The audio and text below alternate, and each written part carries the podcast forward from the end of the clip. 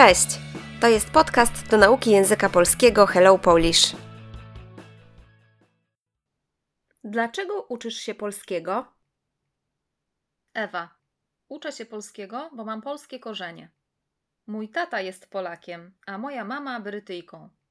Kiedy byłam mała, mieszkałam z rodzicami w Polsce, ale niewiele pamiętam z tego okresu, bo szybko wyjechaliśmy do Anglii.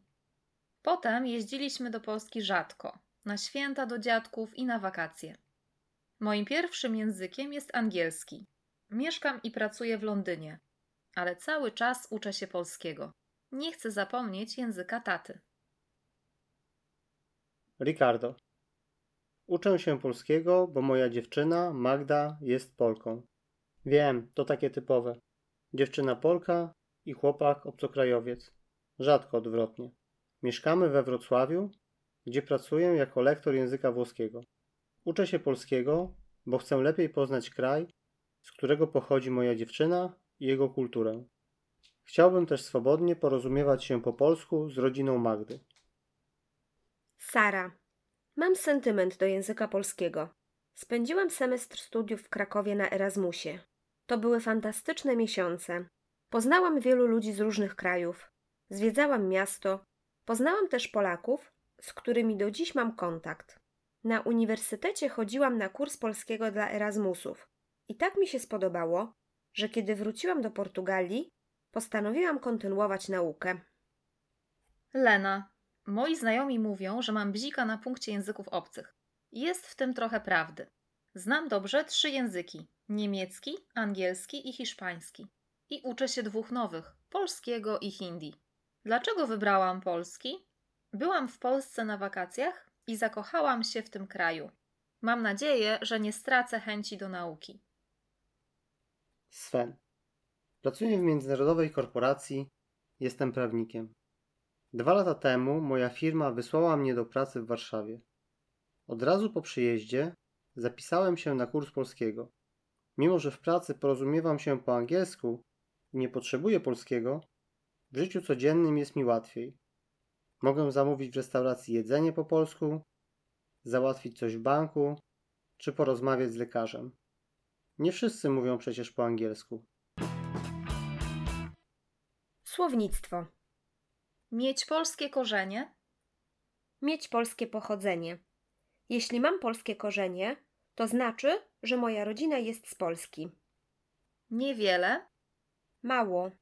Okres. Pewien czas. Określony czas. Święta. Najważniejsze dla Polaków święta w roku, czyli Boże Narodzenie i Wielkanoc. Cały czas. Ciągle dalej. Zapominać, zapominam, zapominasz. Zapomnieć, zapomnę, zapomnisz. Kiedy już czegoś nie pamiętam. Takie typowe. Tak bardzo typowe. Obcokrajowiec. Osoba z innego kraju niż mój. Odwrotnie. Inaczej. Pochodzić, pochodzę, pochodzisz z. Plus dopełniacz. Być z jakiegoś kraju, miasta. Swobodnie. Bez problemów.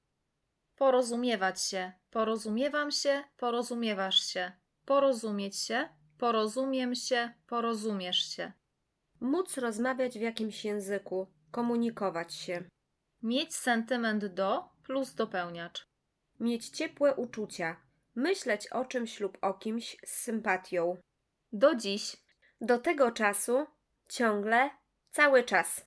Postanawiać, postanawiam, postanawiasz. Postanowić, postanowię, postanowisz. Zdecydować.